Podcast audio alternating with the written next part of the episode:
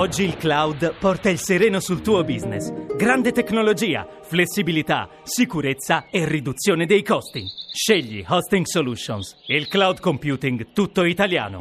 hostingsolutions.it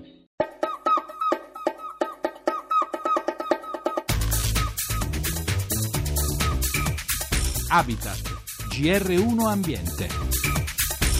Settimanale a cura della redazione economica.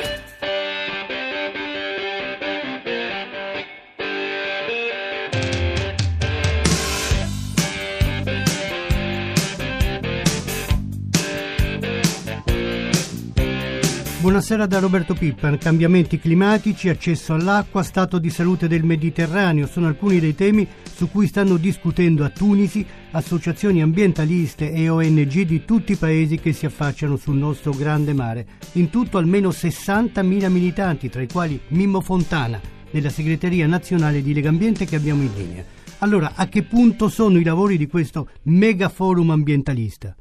Principali questioni ambientali di cui si sta occupando il Social Forum sono sovranità alimentare, cambiamenti climatici, accesso per tutti all'acqua e conservazione delle risorse naturali a disposizione di tutti. Vogliamo costruire assieme alle altre ONG dei paesi che si affacciano sul Mediterraneo, soprattutto dopo le rivoluzioni arabe, le ONG dei paesi arabi, una politica sostenibile per il Mediterraneo. Il problema dell'accesso all'acqua è una delle questioni che voi state affrontando. I cambiamenti climatici stanno producendo una desertificazione che procede molto più rapidamente di quanto non si pensi e che coinvolge oggi anche i paesi della sponda nord del Mediterraneo, la Sicilia, la Puglia, la Sardegna e quindi bisogna fermare il cambiamento climatico per poter garantire a tutti l'accesso all'acqua. Questa è la precondizione. Ecco perché la questione energetica la questione dell'accesso all'acqua devono essere non solo condivise ma devono essere considerate un'unica cosa e non ambiti o settori separati. Lei dice fermare il cambiamento climatico, ma che cosa si può fare concretamente?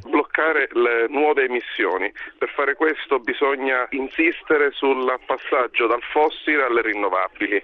Ci sono paesi europei che hanno già fatto questa scelta, prendiamo la Germania che punta nel 2050 a produrre energia 100% da fonti rinnovabili, ci sono paesi come l'Italia che hanno fatto al momento una scelta perfettamente opposta. Noi ci auguriamo che in futuro l'Italia possa invece rivedere la propria politica energetica e soprattutto ci auguriamo che questo possa essere fatto di concerto con i paesi della sponda sud del Mediterraneo, che sono i paesi più ricchi di risorse naturali e che eh, sono interessati, almeno quanto noi, a puntare sulle rinnovabili.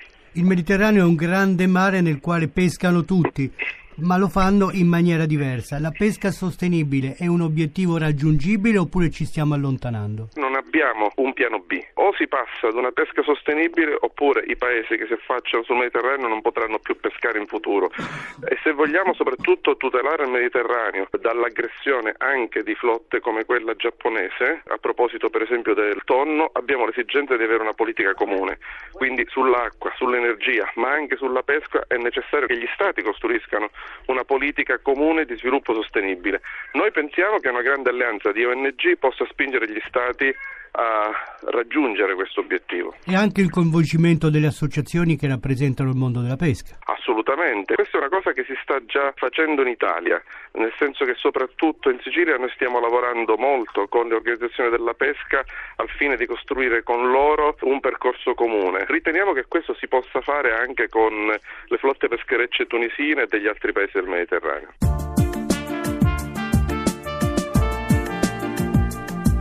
Tonno dunque ancora a rischio oppure la situazione sta migliorando? In linea il presidente della Lega Pesca, la maggiore organizzazione cooperativa del settore ittico, Ettore Iani. Prima di affrontare la questione della pesca sostenibile e dei vostri rapporti con le organizzazioni ambientaliste, uno sguardo ai consumi, perché solitamente in questo periodo dell'anno segnano una impennata. E così anche quest'anno? Cambiano le abitudini, abbiamo un calo sensibile rispetto allo scorso anno è intorno all'8%. Registriamo soprattutto acquisti di pesce molto minori, soprattutto dei calamari 10%, delle vongole 8%, Crescono invece stranamente i prodotti conservati, quelli surgelati, ma crescono di un 1%. Ma come lo spiega questo? Direi che gli italiani sta difficile rinunciare all'abitudine di mangiare e consumare il pesce. La verità è che c'è crisi e questa crisi incide notevolmente anche su tutta la filiera ittica.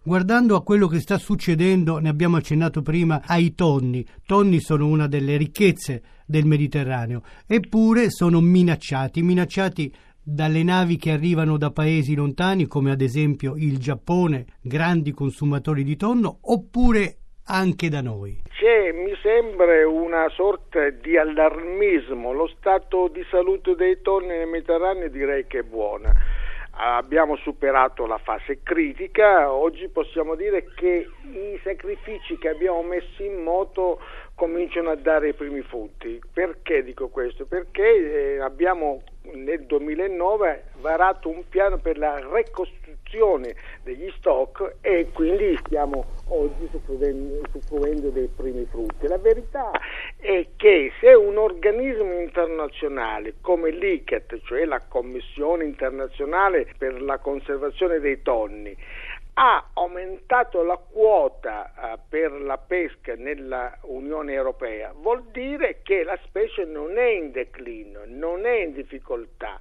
vuol dire che eh, sta in buona eh, salute, per cui io quindi starei attento a mh, creare allarmismi. Certo è che bisogna trovare un equilibrio tra la produzione e la cattura del tonno. Il movimento cooperativo su questo ci sta e sta molto attento. Qual è il vostro rapporto con il mondo ambientalista? Cresce, migliora, eh, certo è ancora i conflitti ci sono, ma stiamo tentando entrambi a valorizzare ciò che eh, abbiamo in comune, cioè la tutela dell'ecosistema marino e anche il lavoro.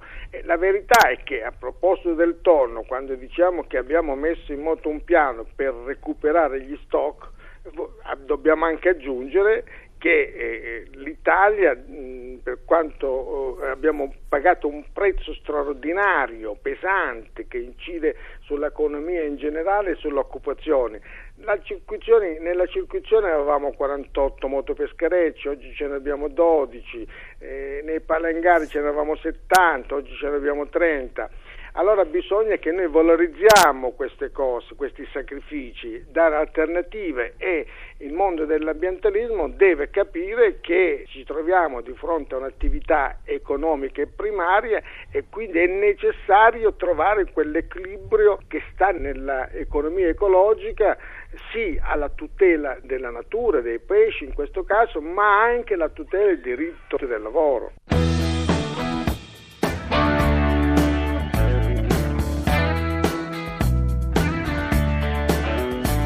Tutela dell'ambiente, del territorio, valorizzazione dei prodotti locali. Wine News, di cui è direttore Alessandro Regoli, ha appena svolto una indagine tra le 25 realtà enologiche più importanti d'Italia per storia, immagine, volume d'affari, dalla quale risulta che nel primo trimestre di quest'anno le cose non sono andate male, soprattutto dal punto di vista delle esportazioni e che sta crescendo l'attenzione all'ambiente.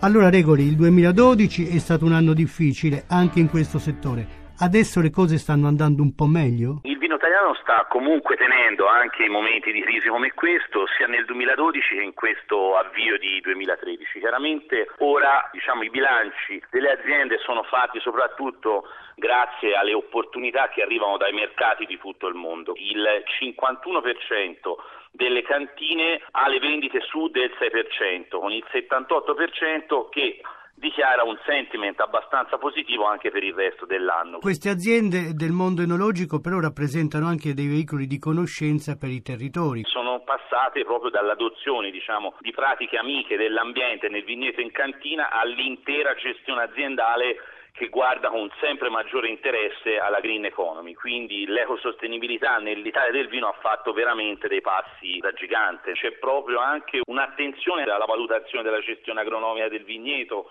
all'indicazione socio-economica e di qualità del paesaggio, quindi tutti meccanismi importanti che permettono alle aziende proprio di essere ecosostenibili al 100%. Quali sono le regioni più attive da questo punto di vista? Sicuramente la Toscana, il Piemonte, il, anche il Veneto, il Trentino, l'Alto Adige, ma allo stesso tempo anche tanti territori come per esempio la Francia Corta in Lombardia oppure anche tante zone della Sicilia. Queste 25 realtà enologiche che voi avete sondato, ma anche moltissime altre, saranno presenti dal 7 al 10 aprile a Vinitali, il tradizionale appuntamento per il mondo del vino. Com'è cambiata questa rassegna negli ultimi anni? Quali sono dal punto di vista strettamente enologico le nuove tendenze nel campo del vino? Che cosa chiedono i consumatori? È una rassegna molto professionale, molto proiettata in Italia, ma non solo, insomma, anche una finestra importante a livello internazionale. Ci sarà un'anteprima, il 6, che Opera Wine, che è un grande evento che organizza Verona Fiere e eh, Wine Spectator, che è la rivista più importante, diciamo una delle più importanti del mondo, soprattutto in un mercato importante come quello degli Stati Uniti, che è il primo mercato per le etichette di qualità italiane. Le tendenze che sono arrivate in questi ultimi anni, beh, sicuramente dell'ecosostenibilità delle nostre produzioni, l'importanza ormai di questi distretti anche che devono sempre di più ragionare in termini anche sistemici, quindi all'interno del distretto le aziende devono credere nel lavoro comune. Poi sicuramente anche le modalità di consumo. Siamo passati, direi in generale, da un'attenzione verso dei fenomeni più modaioli a dei fenomeni invece più di rilevanza economica, di rilevanza sociale, di rilevanza etica. E per oggi concludiamo qui. Da Roberto Pippan e in regia da Francesca Di Brandi l'augurio di una buona Pasqua. A risentirci venerdì prossimo.